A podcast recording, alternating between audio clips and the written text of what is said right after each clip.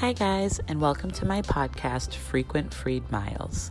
I'm Anna Fried Sinjor, and I am currently living a lifestyle where I eat, sleep, and breathe the travel industry 24 7.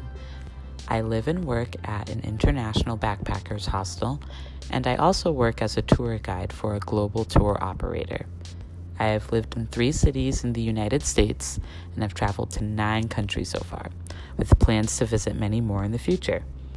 Each week, I'll be sharing my opinions and experiences in the areas of travel, tourism, and hospitality as a black female travel enthusiast living on a budget. So, fasten your seatbelts, make sure your tray tables are in the upright position, and let's prepare for takeoff. Hi, guys, and welcome back to Frequent Freed Miles. And today's episode is the fourth and final episode in what has turned into a month long recap of my trip to Mexico. Uh, so I promise after this episode, I will be done talking about my trip and we'll move on to other travel and culture related topics. Um, so, after my four days in Tulum, I went to Mexico City, but uh, that didn't happen without a little bit of panic beforehand. So I'm not really sure why I did this, and I normally don't do this. Um, but when it comes to booking transportation, I usually book all of my transportation in advance before I even begin my travels. But on this trip, I hadn't booked my flight from the Cancun airport to Mexico City yet. And on the plus side, this actually allowed me to extend a day longer in Tulum than I had planned. Uh, because despite how I discussed my experience in Tulum in my previous episode, um, with me having very mixed feelings about it, um, I did really, really love the hostel that I was staying at. So much so that I decided to stay one more night. Um, so I spent an additional night at the hostel. Um, and then I booked my flight from the Cancun airport. By the way, that's that's the closest airport to Tulum is Cancun International Airport. So I booked my flight from the Cancun airport and I believe my flight was leaving the airport at 1:30. So booked my flight. Then like several hours later, I decided to look into how I was going to get from Tulum to the Cancun airport. And I'm looking online and and the number one recommended mode of transportation uh, was this red bus called ADO, A-D-O. I don't know if you spell out the initials or you just pronounce it as a word. Um, it's the simplest, most direct, safe, smooth transportation. The bus ride takes about an hour and 45 minutes, maybe closer to two hours to get from Tulum to Cancun. So I look online, and the earliest time that I saw that was available left Tulum at 11 a.m., meaning I wouldn't get to the Cancun airport until 1 p.m. and my flight was leaving at 1:30. And they closed doors 15 minutes before board before takeoff. And so I start to panic because that's way too close. And that's banking on the fact that everything runs smoothly, that there's no traffic from Tulum to Cancun, that I don't have any hiccups, uh, you know, at the airport in terms of finding the right terminal or anything like that. So I was like, this is way too close. That I start freaking out. And my roommate was like, don't worry, don't worry, you know, we'll figure something out. Um, so I go to the front desk and I am like kicking myself because I get so irritated at my hostel when people ask me to do things that they can do themselves. So when people come to the front desk and they ask me what's the easiest way to get to the airport, and I'm like, dun da don't you have Google? We have computers over there, like you can look it up yourself. And in this moment, I realized that I need to cut that out. and so the reason why I decided to go to the front desk and ask her is because she's a local. Maybe she knows of a different mode of transportation that I'm not aware of that's not showing up online. And so I took this back to Miami with me, ate my pride, and now when guests ask me at the front desk how to get to the airport, I answer them happily because I think of how helpful the front desk lady was at my hostel in Tulum. So she goes on the same website, but when she looks it up, magically a 9 a.m. bus departure time appears. So she also, the website is completely in Spanish. So I'm thinking maybe she reset the filters or something. Uh, but she's like, here you go. You can book a ticket for uh, the 9 a.m. departure time for Tulum, which will get you to Cancun at 11 a.m., which is the perfect amount of time before you board your flight. And I was so relieved. And she even went through the whole process. Like I gave her my my credit card, and she booked it all for me. And I am so incredibly thankful for this woman. I wish I could remember her name, um, but I left her a rave review on hostelworld.com because I I was in a in a very panicked state and uh, she made it so I was able to enjoy my last night in Tulum. So, thanks to the front desk agent at my hostel, my travels from Tulum to Mexico City were smooth, seamless, and went off without a hitch. So, I land in Mexico City, and I cannot remember if I ever mentioned this at any point during any of these Mexico related podcast episodes. But um, this whole Mexico trip there were a few key conversations with people that helped to bring this trip together. One of them occurred about a month ago on my birthday. So, my birthday was September 27th, and my sister, Melissa, uh, gave me a call to wish me a happy birthday, and we caught up. I say, you know, how are you? What's going on? And my sister is currently obtaining her master's degree at MIT. She is such a smart person. Um, and with COVID, uh, MIT decided to take their classes online for this school year. My sister is uh, getting her master's degree with a two year program. She already completed her first year. And so when she heard that they wanted to go online, her rationale was, well, I didn't pay all this money to go to MIT for my master's degree to take it online. Some people go to a college specifically for online classes. My sister did not. And so she said, I'm going to take the year off and I will resume my degree next year. So she is currently off for the year from her studies. And earlier this year, um, my sister's really talented with design online.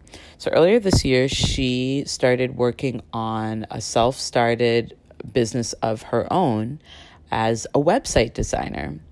And she was able to, over the past, I'd say five or six months, she was able to amass enough clients and projects that she now has her own successful business designing other people's websites, and the income is good enough that she can afford to travel uh, and work remotely in other areas outside of Boston. And so she decided that on November 3rd, which was absolutely not a coincidence at all, very intentional, my sister said, I'm moving to Mexico City on November 3rd, and I'm going to work remotely there for a couple of months. And I had already been sort of thinking about going to Mexico uh, just based on a couple of other conversations. And so I said, I didn't even think about it. I was like, I'm there. I'll come visit you. I'll let you know like exact dates. She said, Great. So fast forward to now, I'm in Mexico City and uh, on my way to spend some time with my sister at her new apartment. Um, and so she had moved there the third. I landed in Mexico City the fifth. So I was there pretty much right when she moved in. So I text her, I ask her to send me the address of the apartment. She sends me the address, I plug it into Google Maps, and the address takes me on Google Maps about two hours south of the airport. And I distinctly remember in prior conversations, my sister had told me, like, oh, the neighborhood that I'm living in, it's really nice. I did my research before. It's one of the nicest neighborhoods in Mexico City.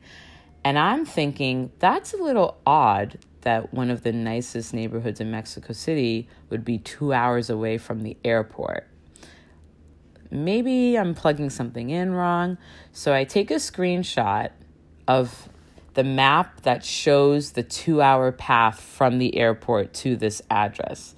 And I send the screenshot to Melissa and I'm like, I just want to like double check before I hop in a taxi with no Spanish knowledge and I head two hours south of the airport.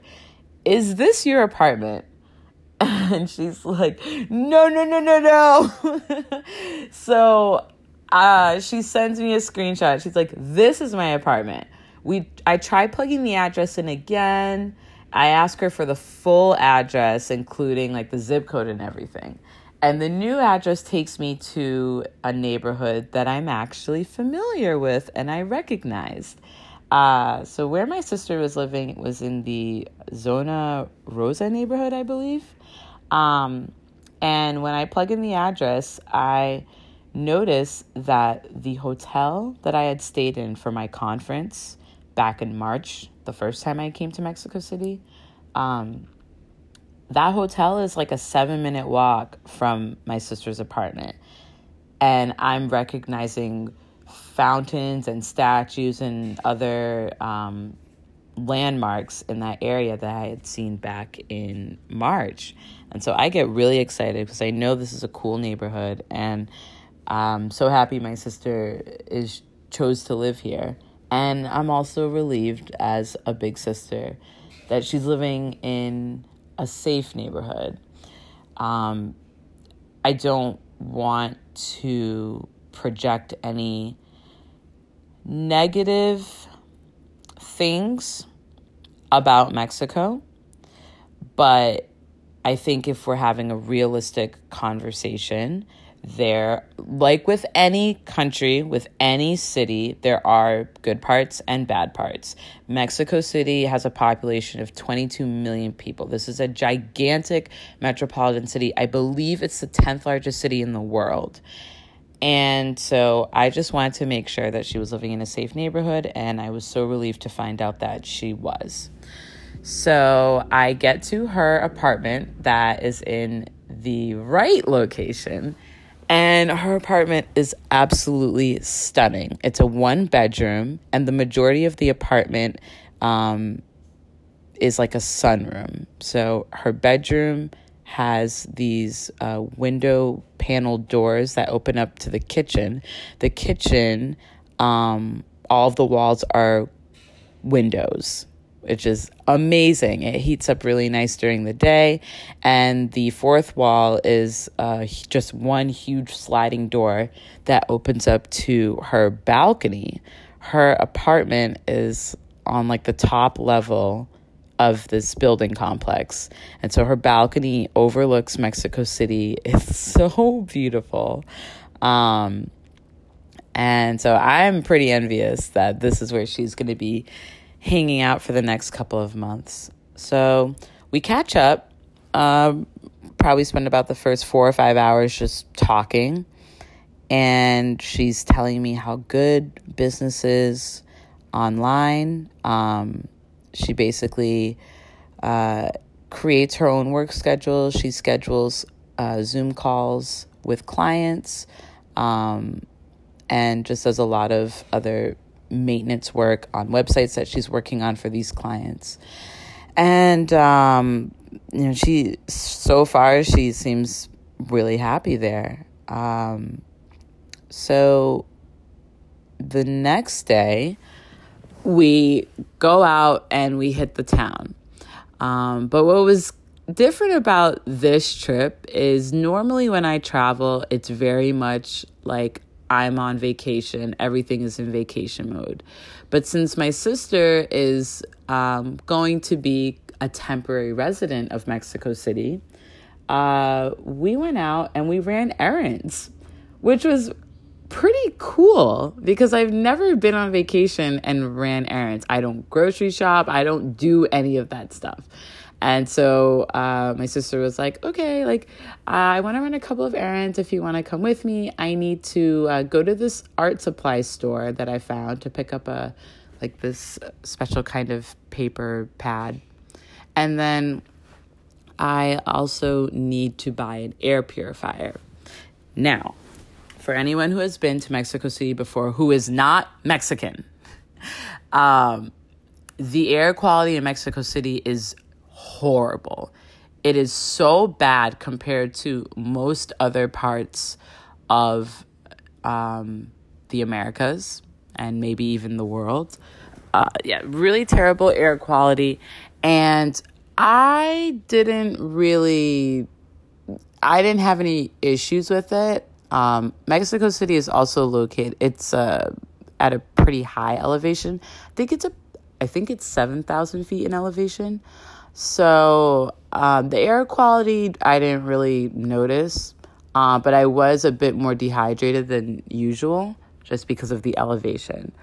However, my sister um, was very uh, bothered and very sensitive to the air quality, and she actually ended up um, getting sick for like half my stay uh, just feeling very congested, tired, um, plugged up. So, anyways, on this first full day together, we went out and uh, bought her notepad, and then, oh man, we began the hunt for this air purifier. And you would have thought that we were looking for gold. It was like the most impossible thing to find. We tried seven different stores None of them had it. The people at these stores were kind of looking at us like we were asking for this like foreign object. And I'm like, uh, this isn't that strange, especially in a city like Mexico City. But, anyways, we end up purchasing what we thought was an air purifier. And then when we got home, she opens the box and it's only uh, parts of an air purifier. Also, I apologize for the noise in the background. Um, there's a guest here at the hostel who has this inflatable, like six or seven foot stand up punching bag. I don't fucking know what's going on. Um, oh, sorry. I don't know if I'm allowed to swear on this. Um, but he is currently punching it right outside my door. So I'm sorry for that. Um but anyway, so yeah, she opens the box, she finds out that it's only the filter part of an air purifier. And I felt really bad because she was she was really having a difficult time breathing and we had spent all day looking for this air purifier to find out that it wasn't what we needed. Um, and so she eventually did get her air purifier a few days later. Um, I think it was like the second or third Best Buy that she tried that had it. Um, and once she got the purifier, she uh, started to feel a lot better. But for like a couple of days, she was pretty down. I felt really bad.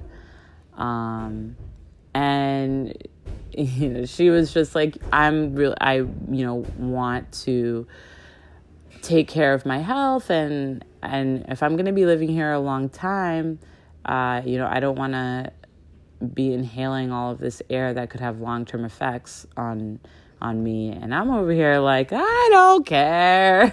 So i'm very bad at thinking long term um, but um yeah so they once you got the air purifier mission was accomplished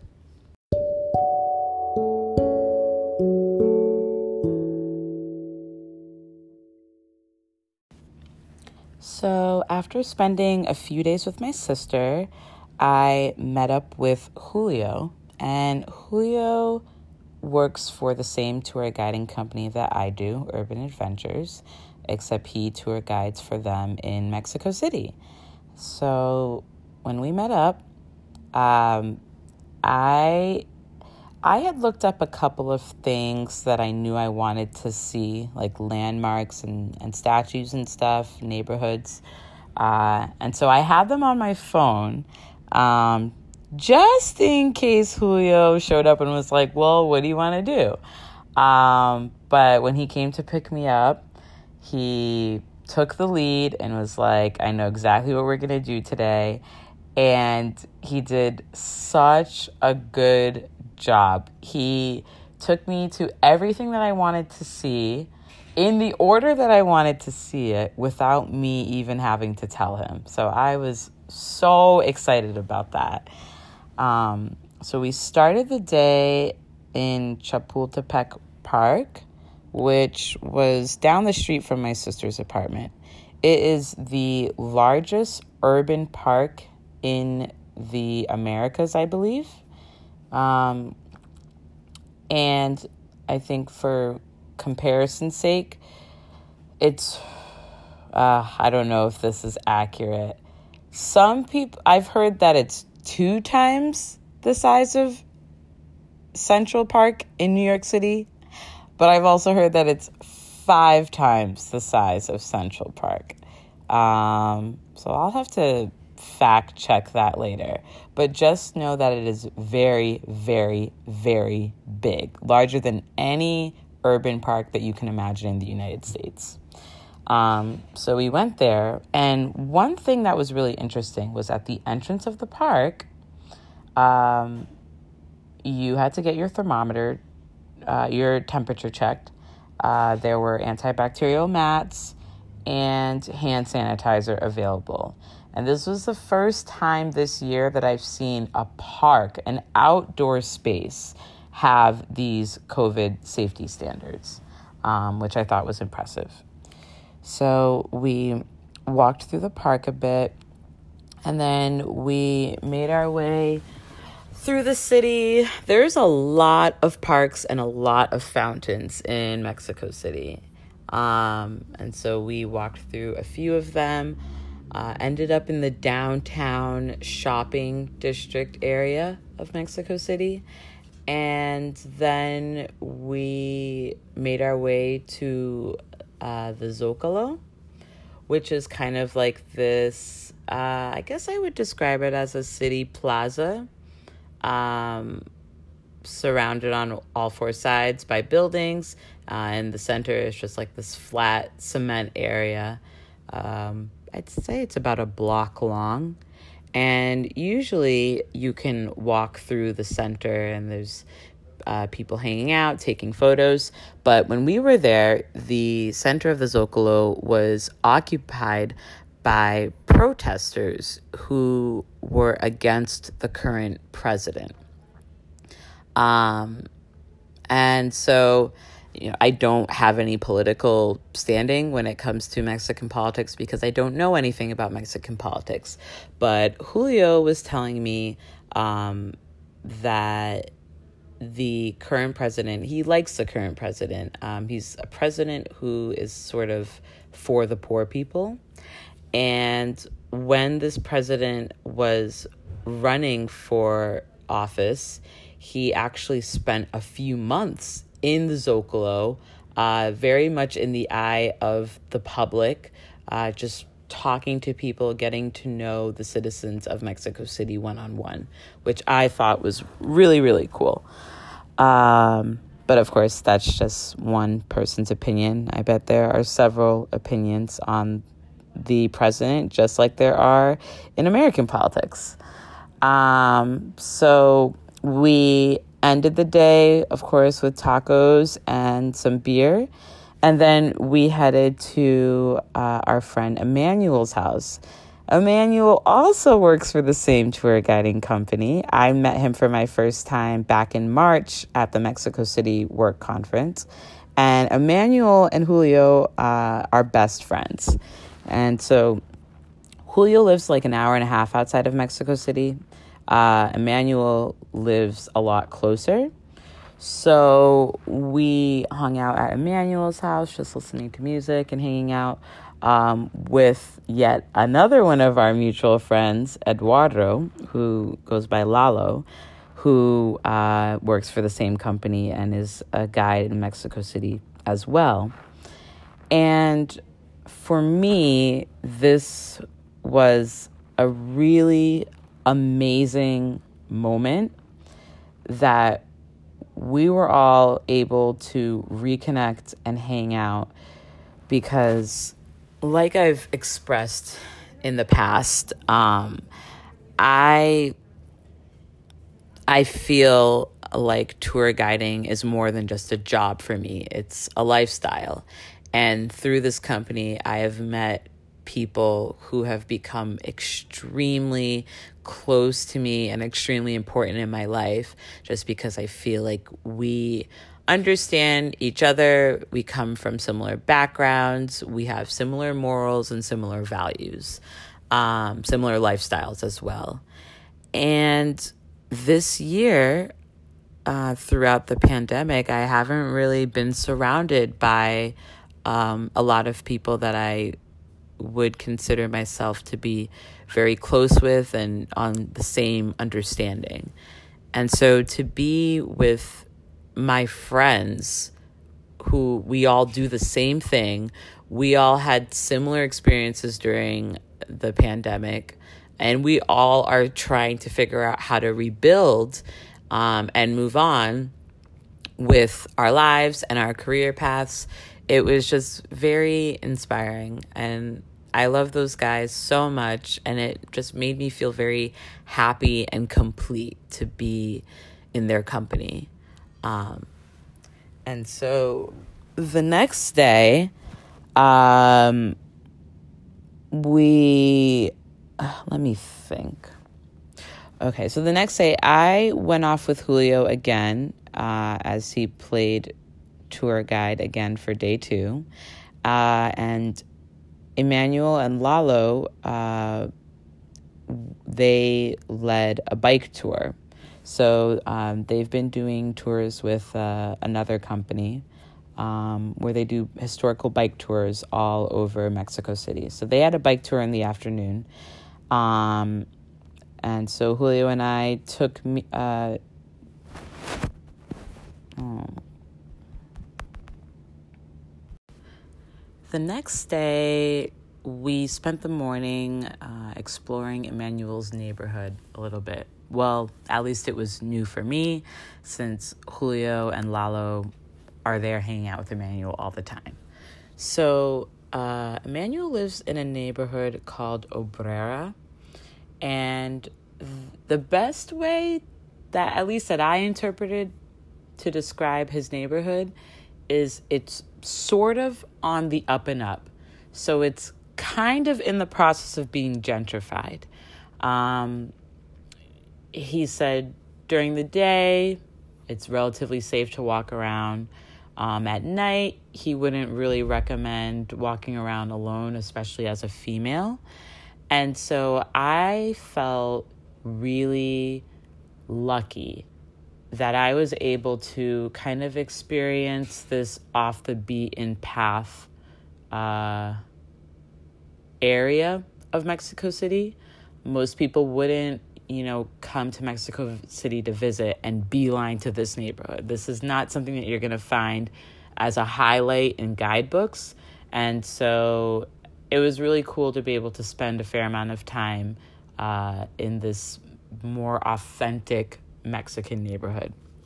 And so every Sunday, there's this huge kind of flea market in the neighborhood. And so we walk through the flea market and they sell like anything and everything you can imagine. And I noticed that a lot of the items that they sell, um, compared to what is sold in the United States, they're a little outdated. I think that would be the best way. I saw a pencil sharpener, like one of those wind up silver uh, pencil sharpeners that you would attach to a wall. I saw one of those being sold at one of the markets. So it was really cool. I loved the market. Um, and we also had barbacoa tacos. Um, I guess Sundays are for barbacoa. You know, you get certain types of meat on uh, like certain days of the week or certain times during the day and Sunday mornings are when you have barbacoa tacos. So it was absolutely delicious. And so then after we had explored the neighborhood a little bit, Julio and I, uh, we parted ways with Lalo and Emmanuel uh, because they uh, had to lead a bike tour. So the both of them are working for a different company uh, in the meantime, since tours with Urban Adventures are uh, pretty slow right now in Mexico City, so they've picked up work giving bike tours around, uh, historical bike tours around Mexico City. And so they had a bike tour at 3 p.m. that they were leading. And so Julio and I went off and we explored uh, some other neighborhoods in Mexico City, including Chinatown. Um, got some shrimp tacos, some flavored ice for dessert. And then after Lalo and Emmanuel finished their bike tour, we met them. And the tour ended at a different location of Chapultepec Park than where we had gone yesterday. And so when we met up with them, um, two other urban adventure guides also uh, now guide for this bike tour company. Uh, my friends Rodrigo and Adrian. Um, and so I was so happy to see them. And it was so awesome that now five of my colleagues uh, and I were all able to hang out together. And so um, out of the five, I would I would say I probably I mean, I have a different friendship with each one of them. Um, but on this second day, hanging out with everyone, I was super, super excited to see Rodrigo because uh, Rodrigo and I met in uh, Isla Mujeres, the first uh, work conference that I went to two years ago, and we were in the same. Um, we were in the same group. We were assigned this project where we had to uh, create our own tour in less than 48 hours. And for me, it was a very daunting experience because I didn't speak any Spanish. And Rodrigo had been assigned to our group as sort of the token Spanish speaker. Um, and so we became really good friends during that trip. And we've, uh, over the past two years, have been able to touch base on certain issues and topics related to guiding and leading and things like that. So it was so nice to be able to see him again. Um, and it was great seeing Adrian too. I met him for my first time at the Mexico City uh, conference. So I was just so happy to be in the same company as so many like minded people that I get along with so well. Um, and so after the their bike tour, uh, we did like a big picnic, or everyone had brought um, food and snacks, and we just hung out for a little bit um, in the grass. Someone brought a frisbee that ended up getting stuck in a tree. We had to try to get it down, um, but it, it was a really really nice time. Um, and so then it. I feel like these days were so jam packed that I'm trying to think yeah, so I think also in that day, later in the evening, um, Julio took me uh, on the metro for my very first time uh, to this neighborhood called Coyoacan, which uh, very quickly became my favorite spot in Mexico City. Um, but back to the metro. The reason why me going on the metro was a very big deal um, is because riding the metro in Mexico City, especially as a female, um, is I don't know how to put it. I don't want to. Um, I don't want to like scare anyone. Um, but when I got on the metro, I look up and I see all these signs that are like supposed to be on the metro. They weren't put up by people riding the metro or whatever. And the signs basically say like like women please be alert. 9 out of 10 women experience some for, form of sexual harassment on the metro in Mexico City. And I like I nudge Julio and I point out the sign and I'm like, "Is this true?" And he's like, "Yeah, like it's really really sad, but you know, this is just such a large city that a lot happens. Um, and so he was just ex- like explaining to me that, um, yeah, it's, it's pretty, it's really sad. It's pretty crazy. Um, and so I always, when I was there, I always rode the metro with him. Um, I do think that if I had been on the metro alone, I probably would have been okay.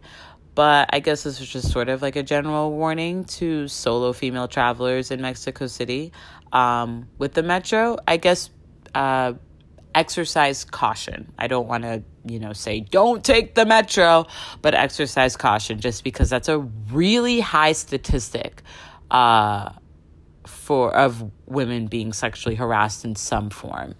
And for me, I've used public transportation for years and years and years in Boston, in DC, um, in Miami, not so much, but I'm starting. um, and I've been lucky enough to never have, I've never like felt uncomfortable on the metro. Um, and so I just thought that that was a very eye opening moment for me, realizing like that the metro wasn't really as safe as it is in other areas.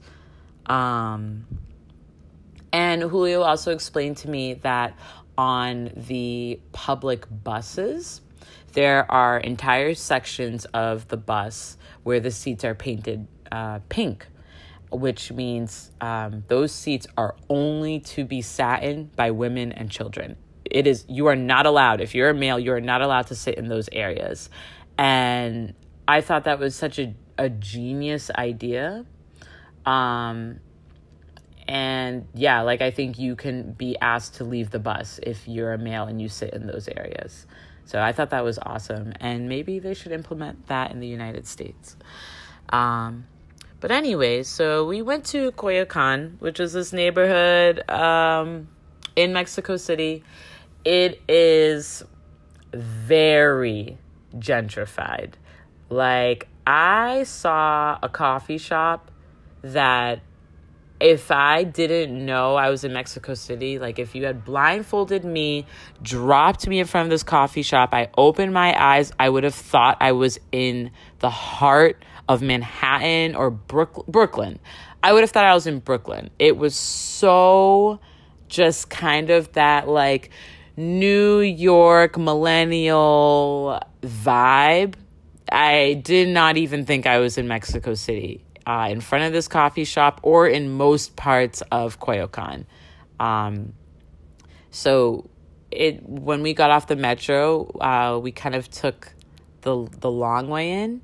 So we did about um, it was like a half hour walk down this long road, and it was so beautiful. The road was um, cobblestones. It was paved with cob like cobblestones on the road, um, and it was lined with all of these gigantic.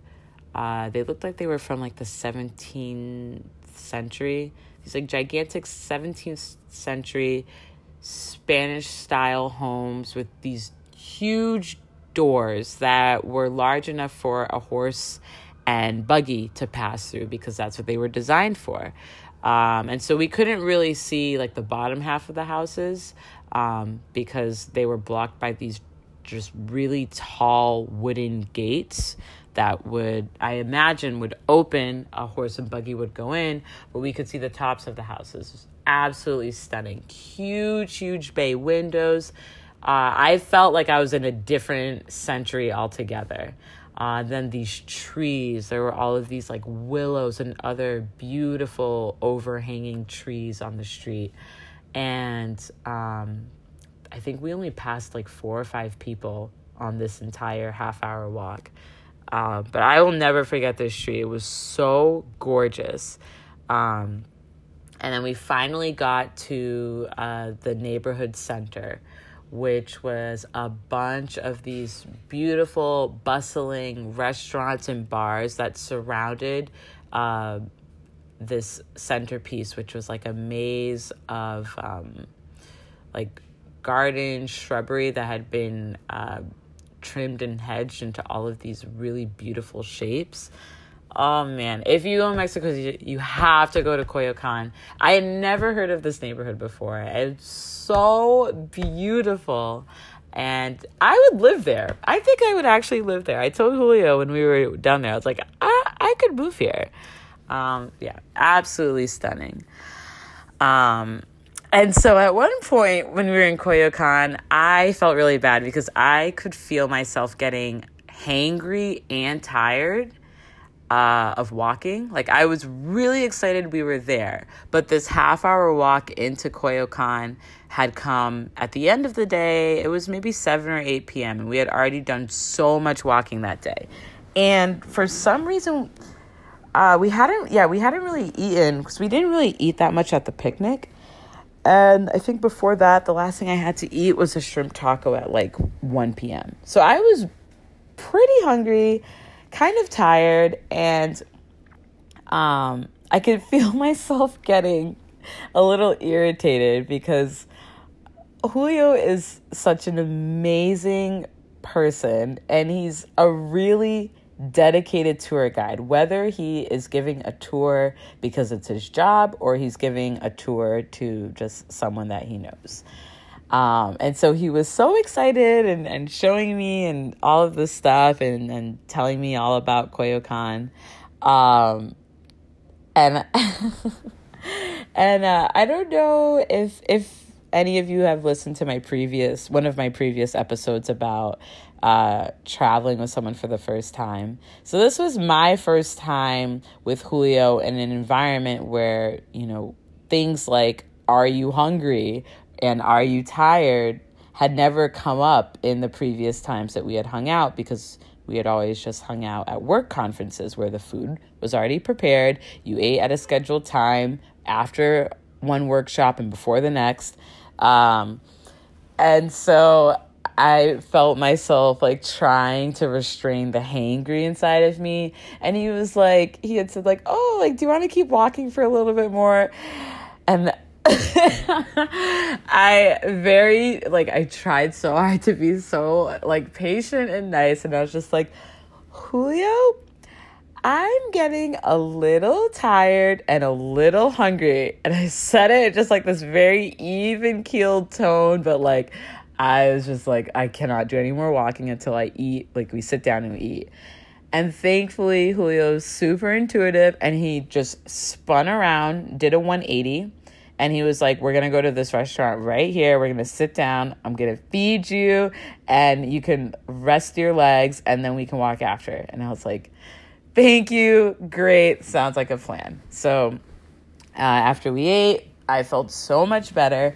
And I was just proud of myself because I know um, in the past when I have traveled with certain individuals, um, a situation like that, uh, it may have exploded into something much larger, not only because on my end I didn't communicate what I wanted. Um, clearly or in as nice of a tone.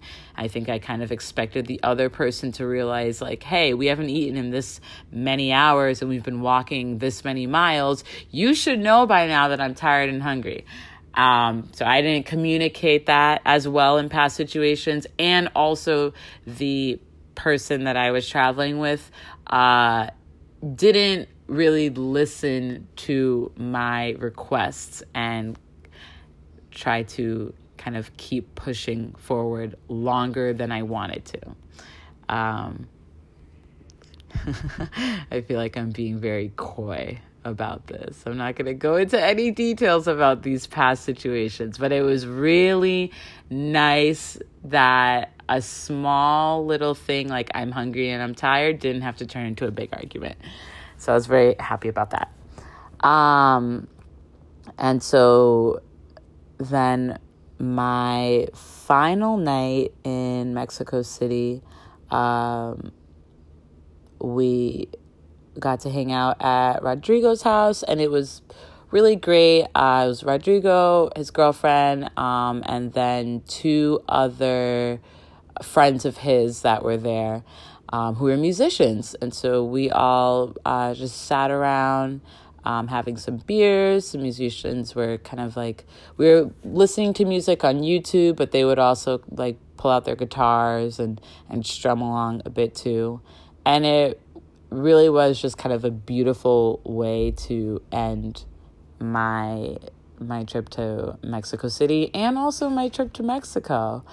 And so I came back to the United States with so many happy memories. Um, and the cool thing about living in Miami, however, is um, coming back to Miami, I was happy to be home. Miami is such an amazing place. Um, and so it was kind of like I was leaving my vacation to come back to vacation. Um, so I feel like living in Miami is a vacation, even though I work 40 hours a week. Um, but yeah, so my experience in Mexico City and in Mexico overall was truly amazing. And I feel like I am still, not only through these podcast episodes, but just in my day to day life, I'm still reminiscing every day about my travels. Um, but hopefully, uh, with the conclusion of this episode, uh, not necessarily will I move on, but I'll be able to start thinking um, towards the future, future travels. When will I go back to Mexico next? Uh, because I definitely uh, plan on going back sometime in the future for sure. And so, um, yeah, that concludes our four part series on uh, Mexico. If you made it to the end of this episode, I applaud you um, because I do know that this episode is the longest episode that I've ever recorded. And I knew it was going to be a really long episode before I recorded it. Uh, I'm recording this on a Sunday. Usually I release episodes on a Friday. And uh, I didn't get around to recording this on Friday or Saturday because I wasn't really sure how to tackle it. Um, I just knew that for Mexico City, there was going to be a lot of content that I wanted to cover. Um, and I honestly probably left a lot of things out. Um, I don't want to think about it too much because then I'm going to remember, like, oh, yeah, and I also want to talk about this. Um, so we're just going to leave it at that. Um, I want to thank every single person who um, I saw during my Mexico travels who helped me navigate through Mexico, helped me with my lack of Spanish. Um, uh, you know, whether it was providing me with a place to stay for free or helping to coordinate plans for the group. So it made, it took out the guesswork for me. Um, so yeah, I really want to thank everyone um, because you made my experience that much more amazing and stress free and enjoyable. Thank you guys for tuning in. Um, all seven of you who are listening. um, I'll be back next Friday. Um, try to get back on track with releasing these on Fridays. I'll be back next Friday with a new episode. And for anyone who's new to this podcast, um, you can download and listen to it on Apple, Spotify, uh, pretty much wherever you stream podcasts.